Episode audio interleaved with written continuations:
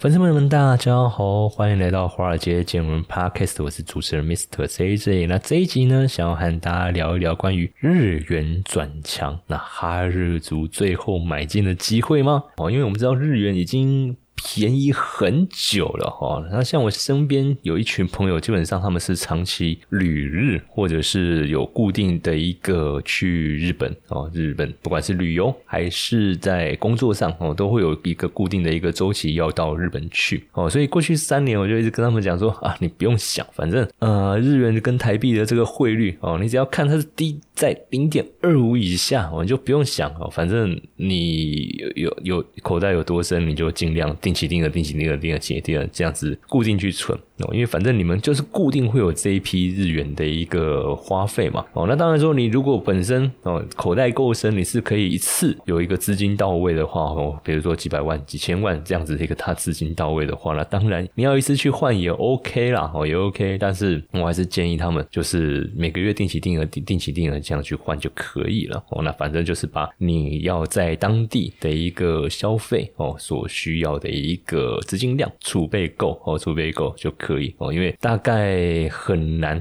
之未来很难再看到这么便宜的一个日元了哦，因为坦白讲，如果从美元对日元它的一个汇率来说的话哦，二零二三年当时哦十一月十三号，美日汇率啊哦那时候是。来到历史上算是一个非常低的一个水准，到到一百五十一点九五啊，你就知道日元有多么的廉价，多么的便宜哦。所以从我二零二三呃，对，二零二三年的时候年初啊。那时候去日本的时候，就可以看到非常多国外的观光客，就是冲着那个便宜的这个日元汇率哦，然后去当地的一些精品店哦，或者是一些观光景点来去做这个 shopping。但是呢，在整个货币环境，可能二零二四年会开始出现一些改变哦，所以一些研究机构或者是经济学家有预期说，呃，日元可能不再会有这么好的一个，或者是我们也不一定说这么好，就是不太可。能会有在这么便宜的一个汇率可以让我们去做兑换了。呃，像高盛他们就预测，基本上二零二四年啊，每日的一个汇率它可能会出现一个反转的一个状况哦。那基本上他们预估，可能在三个月的一个目标价哦，美元兑换日元它可能会达到一百四十五，然后呢，大概半年的话。哦，会到一百四十二哦，十二个月的一个目标的话，大概是会来到一百四哦，也就是说，每日的一个汇率变化哦，日元它的那个强势会慢慢的哦，会慢慢的上来哦，会慢慢的上来。OK，那这主要也是因为联准会他们在二零二三年。哦，年底十二月那次的会议纪要里面，哦，不管是会后记者会，还是他们的一个利率点阵图，都很明确的指出，出二零二四年哦，美国它的一个降息哦，基本上它的一个降息几率哦，已经是很高的哦，而且那个降息幅度，基本上从如果从他们那个预估的那个利率点阵图来看的话，二零二四年至少要降息三码哦，二零二四年至少会降息三码。OK，也就是说，从过去美元它的一个五点二五哦这样子的一个。高利率水准哦，他们要开始把它调回到中性利率。OK，那货币市场是一个很有趣的一个市场环境哦，因为它跟股票或者是我们讲这种台股指数期货又不太一样哦，因为货币市场基本上它是两个货币。的一个强弱对比关系。哦，所以一些粉丝朋友都会觉得说哇，好像谈货币，他他总总觉得头很大，因为我到底要以哪一个来去做观察？OK，其实我觉得在看汇率啊，我们在看汇率的时候，你也不用把它想的太过复杂，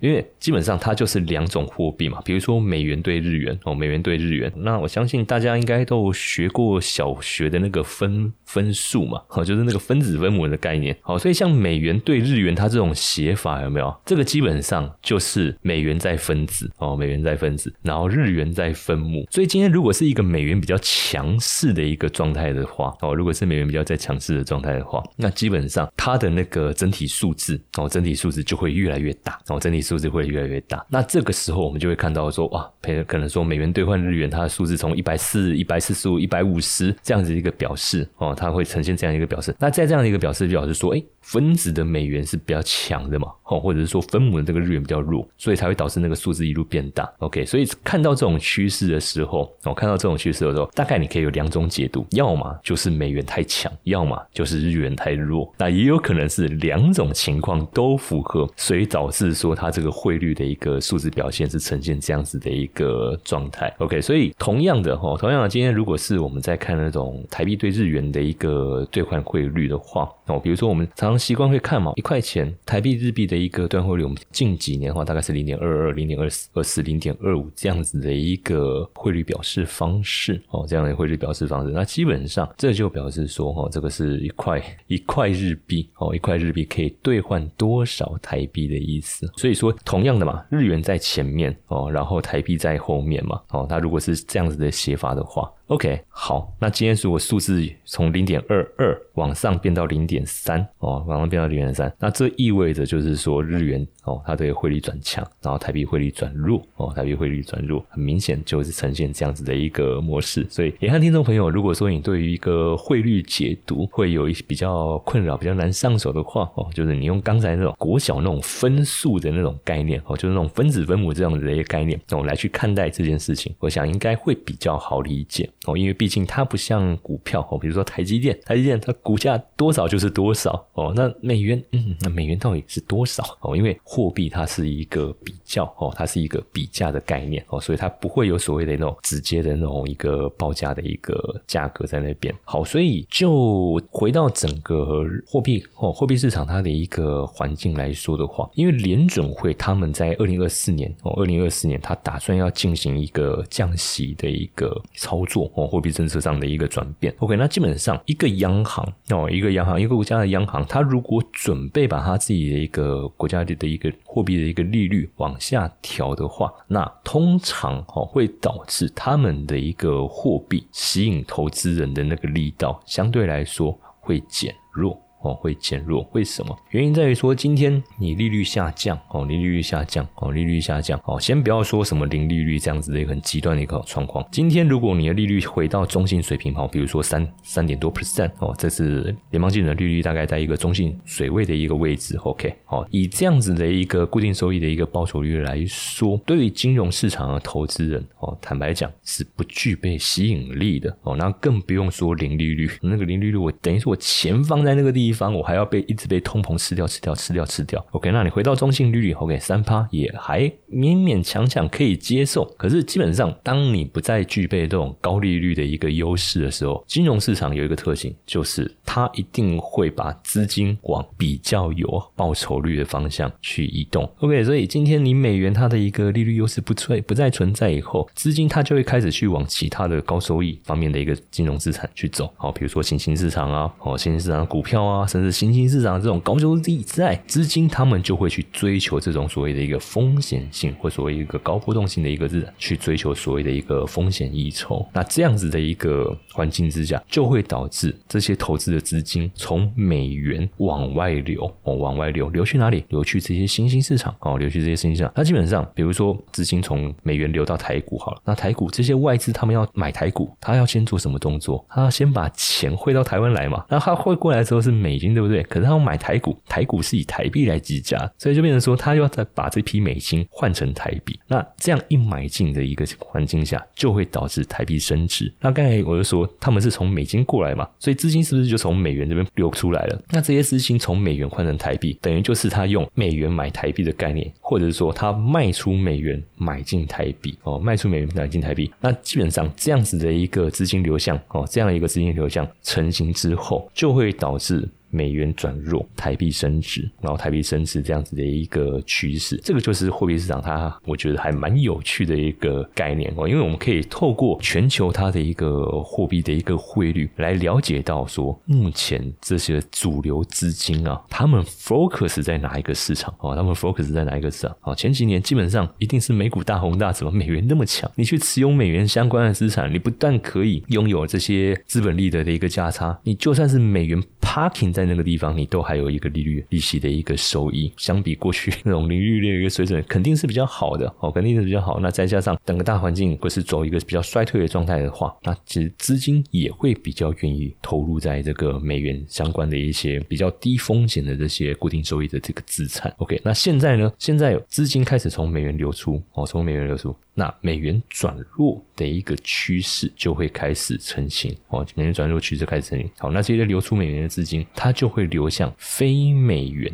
的货币哦，非美元的货币。所以其实以现在这样子的一个环境来说，开始要转强的，不见得是只有日元而已，不见得只有日元，欧元区有没有机会？那就看资金对欧元区有没有兴趣了。新兴市场货币有没有兴趣？坦白讲，我觉得二零二四年新兴货币、新兴市场的货币那个一个升值的那个机会应该是蛮大的哦。因为我们在前几天我们有分享，整个二零二四年哦，这些金融机构、投资机构他们所看好的区域市场都集中在新兴市场。哦，都集中在新兴市场哦，尤其是南韩、印度、越南、台湾哦，这些新兴市场。南韩、台湾这很明显嘛，亚太地区的科技重镇哦，亚太地区科技重镇。那今年二四年，二零二四年，我们光看那个 CES 展，这些厂商他们在推出的产什么产品？AR 眼镜、AI 手机、AI PC 哦，每一个都是需要这种高效能运算的这种晶片。那南韩跟台湾，三宋跟台积电这两大厂哦，这两大厂就吃下这些产业。供应链的半壁江山了，OK，所以当然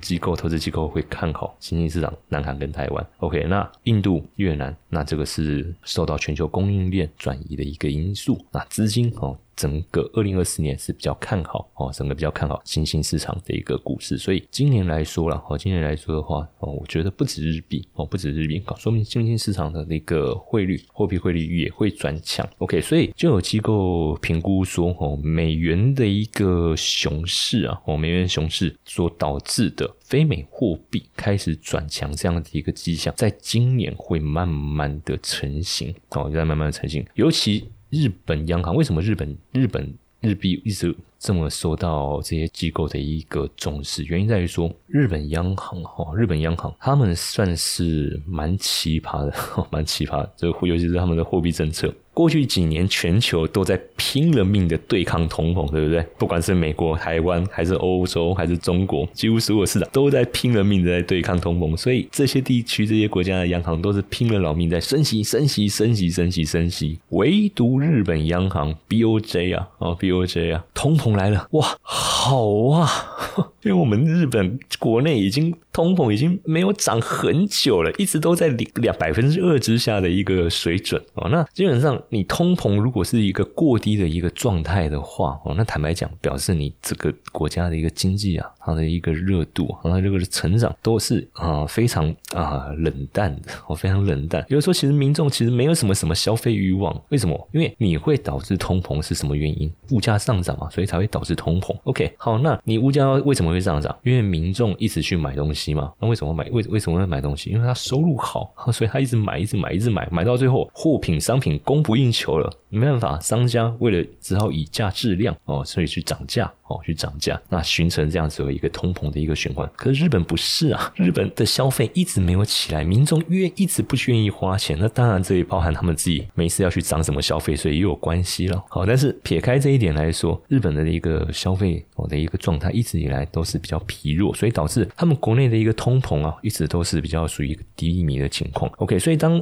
二零二一年到二零二二年的时候，全球都在开始准备要对抗通膨的这个时间点的时候，OK，日本央行好高兴啊！我们盼了盼了盼了，从安倍经济学、安倍三事件一直等哦，一直等，一直等，希望就是能够刺激日本的一个国内消费，看能不能通膨能够达到一个百分之二的一个正常的一个水准。哦，结果终于哦被他们盼到二零二二年哦，整个日本。的一个通膨开始上升哦，那日本央行他们那时候也正式宣告，哇，常年的这个通缩环境终于结束哦，因为整个通膨达到他们百分之二的一个目标好。那照理来说，你达到百分之二的目标，应该你货币政策应该要去做一些调整嘛，但也没有，他们继续撒币啊。二零二三年十一月，日本首相哦。当时的那个首领日本首相岸田文雄哦，岸田文雄再推出了十七兆日元的这个经济振兴计划哦。那当然这个是属于财政政策哦，财政政策的一个推动。但是财政政策跟货币政策本身它就是属于一个相辅相成哦，它都是有一个共同目的。OK，通常一个国家一个经济它要推出这种财政政策，就是想要再进一步刺激它的一个经济成长，进一步刺激它国内的一个经济成长。OK，那怎么刺激？逼人民去消费，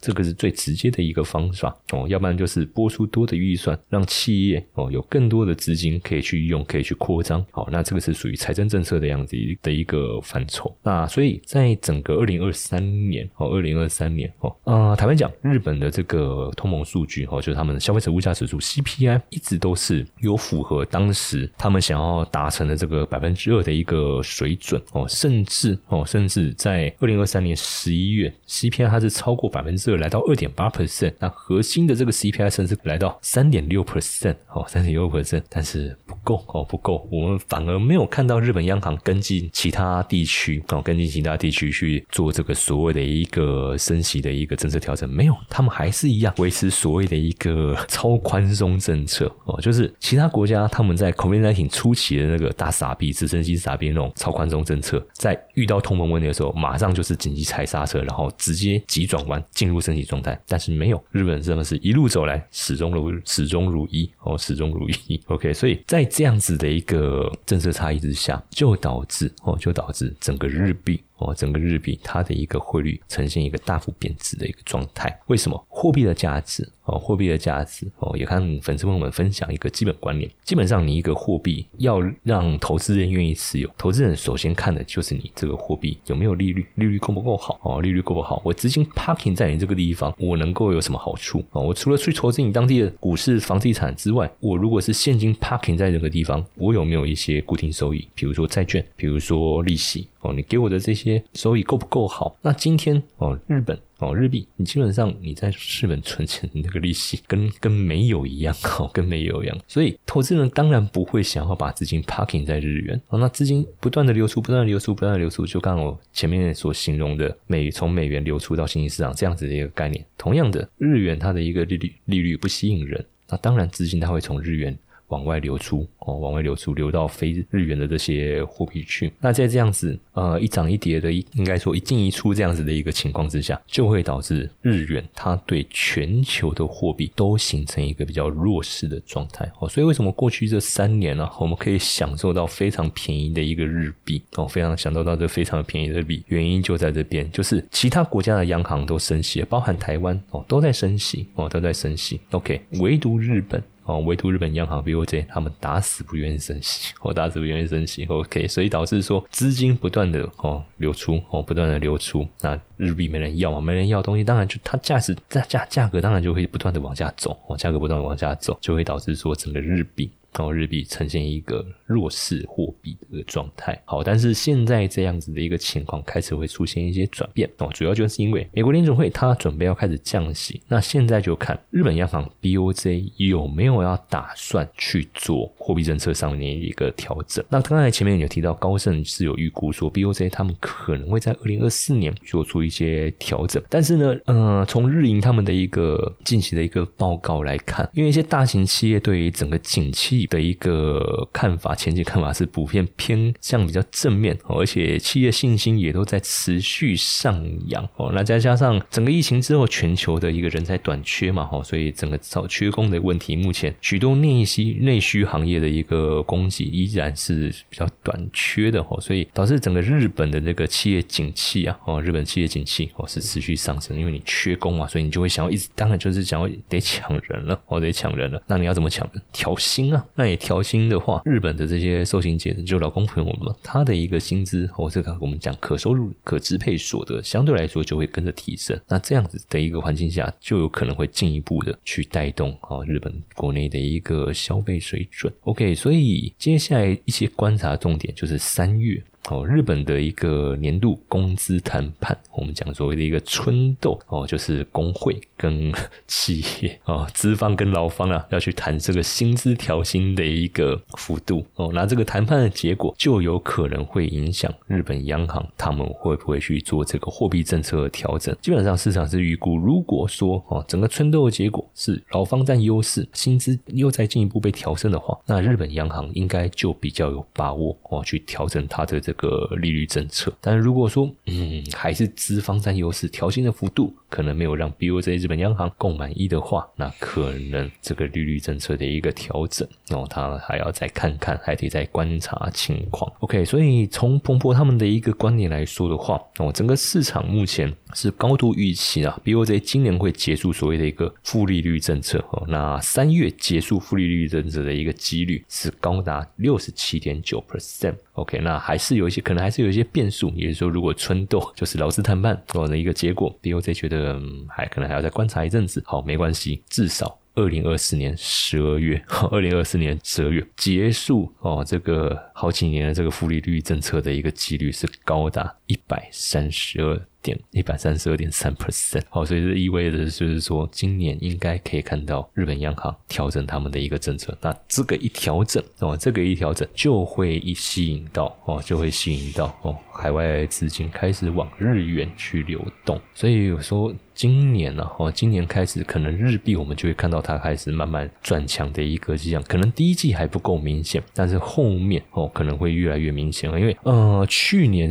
呃去年十一月的时候嘛，哦就以去年十一月的时候，那时候日元它跟美元兑换的一个汇率是一度从。大概一百五回升到一百四这样子的一个水准，那时候就是因为日本央行他们在他们那个利率会议之后，开始有释出要结束负利率政策这样子的一个讯号。哦，那我们都知道，金融市场哦这些交易员他对这些信讯息是非常敏感的，他不会等到说他真的实施的时候，他才会去他才去做这些资金上的一个调动调配，不会。基本上他只要一有这方面的一个风吹草动，他就会先兵马未到，粮草先行的这种概念哦，就是政策可能还没。都还还还没开始实施，他们就会开始先预先在这个日本这方面的一个投资产品哦去做一个预先的一个布局哦。那当然后来包含他们自己日本官方 开始出面否认说没没没没没没没，我们还要再观察一下，我们还要再观察一下才投资做啊。后面又贬回去哦，整个美元对日元的一个汇率又贬值回去哦，又贬值回去。但是今年哦，就二零二四年，不管是金融机构还是经济学者哦，都预估哦，都预估应该哦有应该会在今年结束这样子一个负。利率政策，OK，那这样子的一个政策，如果确定。哦，确定要实施的话，嗯，他们一定会提前讲，哦，一定会提前去试出这个讯息，就是说，他会在那个利率会议的时候，他去试出说，哎，我们大概什么时候、什么时候要开始去做这个政策的改变，而不是说，啊，我马上啪的就直接去做调整，哦，因为基本上央行他们都会有一个习惯性，就是会去跟金融市场哦去做这部分的一个沟通，哦，因为他们也怕说，他们突然的一个政策转变，导致整个市场的一个波动突然性的一个放大，那个放大不是说啊几十万、几百万，那个时候。是几千万甚至上亿的一个资金的在流动